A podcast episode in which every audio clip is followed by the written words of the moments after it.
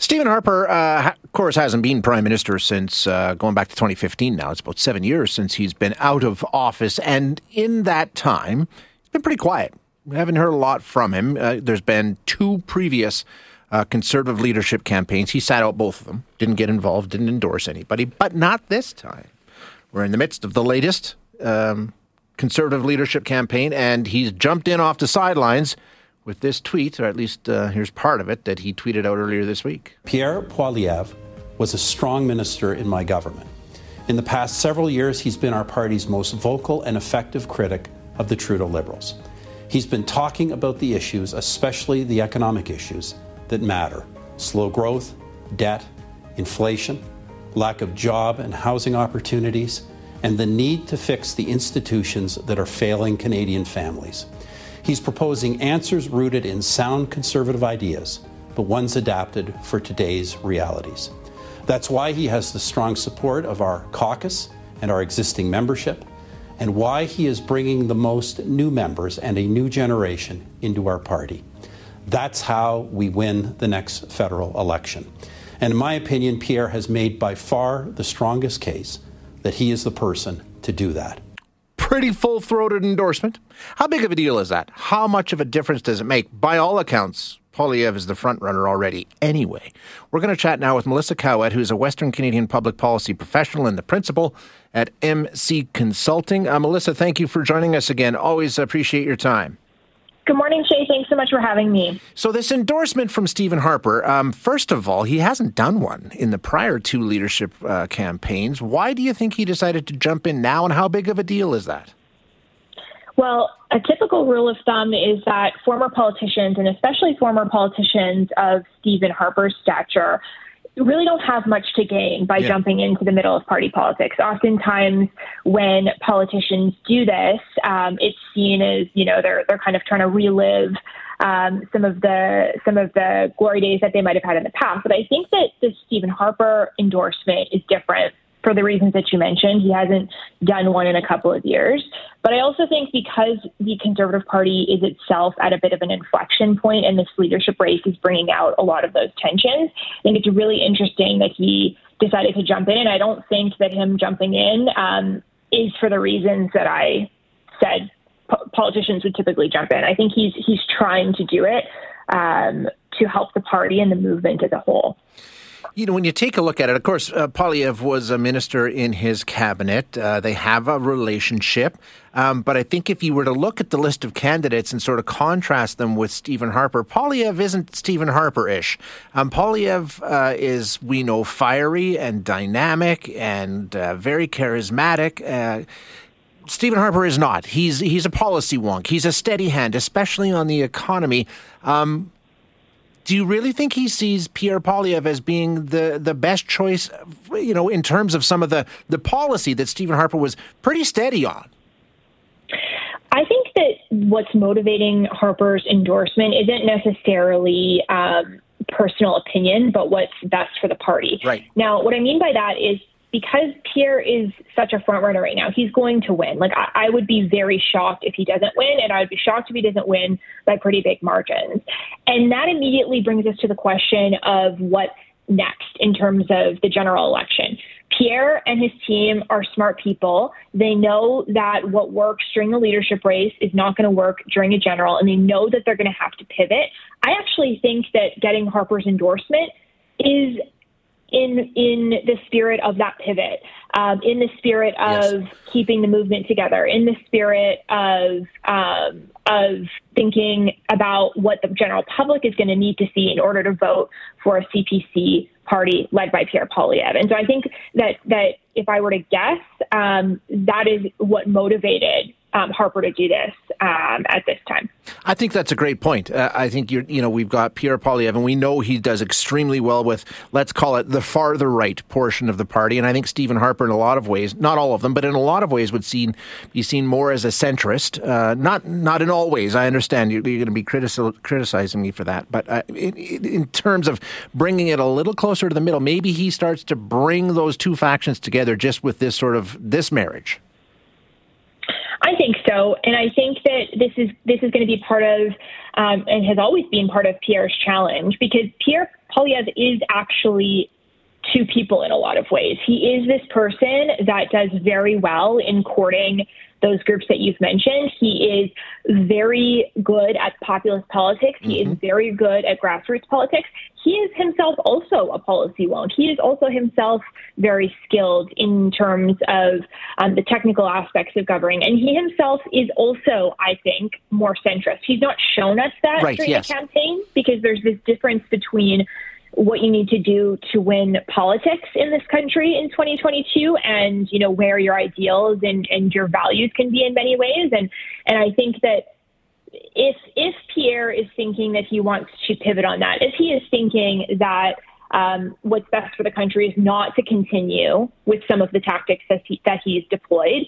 Um, having somebody like Harper come in and um, be supportive of him begins to open up that conversation because at this point, there are a lot of people within the party who are, who are not really entirely okay with some of the things that Poilievre has said, but are very um, but are very torn because do they want to stand their ground on that, or do they want a shot at forming government um, in the next election, which could be honestly as early as this fall or, or next spring? We don't know. Um, and so I think that's the big tension that they're dealing with right now. So, Melissa, is this a way of sort of signaling perhaps that the party, the the big wigs, the party insiders, the people that are actually in charge of the party are thinking, okay, this is done. Poilievre will be the leader, and now it's time to start thinking about post Poilievre, and that this is where Harper fits in well. Look, I don't think that anybody that's part of the official party apparatus, so the folks on LEOC, the folks that are working at Central, are venturing too far into that territory right now. It's really important for the integrity of the race that they're they're not thinking yeah. that way. And and so I don't think that that's happening. But yeah the, the the sort of influencers the sort of powers that be the organizers the people who um, have a lot of skin in the game yes I, I, do think so. And, and I think that you know the other campaigns aren't going to obviously admit that. Um, but I think they see the writing on the wall as well. And and the, the best they can hope for at this point is to just um, decrease the margin by which he wins. I mean there is also, I mean, I say that, but there is also this um, possibility, and I wrote about this a couple of weeks ago, that there's there's this assumption that Pierre is the front runner. The numbers support that, the polling supports that. But I also do talk to a lot of people who um, feel that they almost need to say that because that's the way the wind is blowing yeah, and, yeah. and how things work in party politics, you don't necessarily want to be offside. So I am really interested to see what the actual numbers um, coming out are, and if it is as big of a windfall as we expected it to be. Yeah, you don't want to alienate yourself. Can you hang on for a sec? We'll take a break, and then we can talk about the UCP uh, debate tonight. Sounds great. Excellent. Okay. Uh, we're chatting with Melissa Caouette, who is um, a Western Canadian public policy professional and principal of MC Consulting, and we'll continue our conversation right after this. We're talking with Melissa Caouette, Western Canadian public policy professional, principal of MC Consulting, a frequent commenter on all things conservative for us. Um, Melissa, I want to pivot now to the UCP race, the first leadership debate taking place tonight. And the question I have is so far, Danielle Smith has been extremely effective at dominating all of the coverage and all of the conversation in this campaign. Some people will say the things that she's brought up are going to be disastrous to her, but you know what? In a lot of minds, no press is, uh, there's no such thing as bad press. And she's absolutely dominating all of the news cycle. Can that change with a leadership debate, or does she continue to just run roughshod over this whole thing? I don't think so. And maybe that's a controversial take. Um, this is the first of the official debates, but we've seen candidates um, swear off in several other informal debates. It is really hard to um, to break through um, during a debate. Um, there's a lot going on. Debating is actually a really specific skill set, and not a lot of politicians um, are really, really good at it.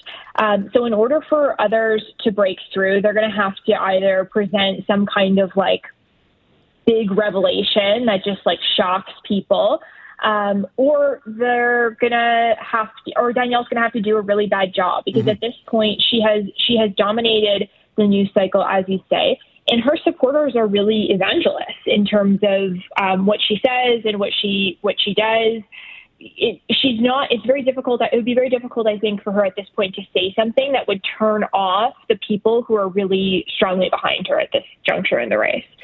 Um, is it all I guess the question is, uh, we we hear from some corners, yeah, okay, you're hearing a lot about Danielle Smith, and she's certainly attracting a lot of attention. But when it comes down to who's picking up support, Rebecca Schulz is doing well. Travis Toews is doing better than you might think. We're we're told, no, no, no, it doesn't. It's not as much of a runaway as it may appear. Do you agree with that?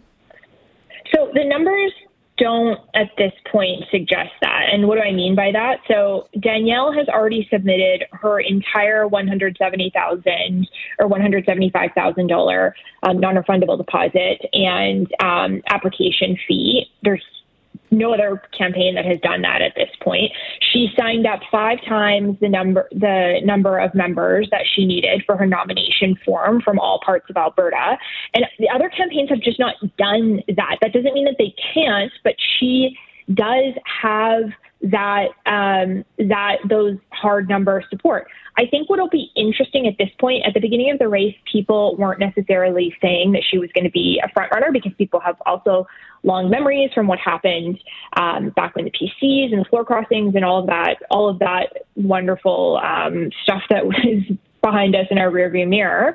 But now that the numbers are suggesting that she is such a front runner, I think that it will motivate people who may have otherwise been a little bit more passive in this race to start to say if they're really against the Danielle Smith um, UCP leader, it might motivate them to actually get behind one of those other candidates, as you say. So maybe they get behind um, a Toews or a Smith, or sorry, a Toews or a Jean or a Schulz. Maybe they start to work harder there. But I mean, in terms of just sheer numbers that we have access to, I, I don't see anybody that's that's close to touching her at this point.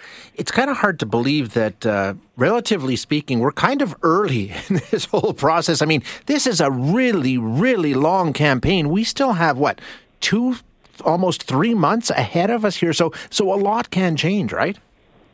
A lot can change, um, and you'll also see a shift in what the dynamics of the campaign are after that August 12th membership deadline. So by August 12th, the campaigns aren't able to sell um, any more memberships for those members to be eligible to vote in the race. So at this point, campaigns are really talking about a lot of things that they think are going to motivate people um, to pay the $10 for a membership and actually get involved in the race. After that date, it becomes a situation of looking at what exists in the membership and speaking to the people that are already in the fold. So I actually think that um, you might see a bit of moderation in terms of um, some of the ideas that are being um, brought forward because there's just no added benefit to like putting out super crazy ideas that would attract possibly new voters because you just can't do that anymore. So I do think that the tone will shift a bit uh, after that deadline. It'll be interesting to watch, and it's been interesting so far. Melissa, thank you so much for staying for a little extra time today. I really appreciate it.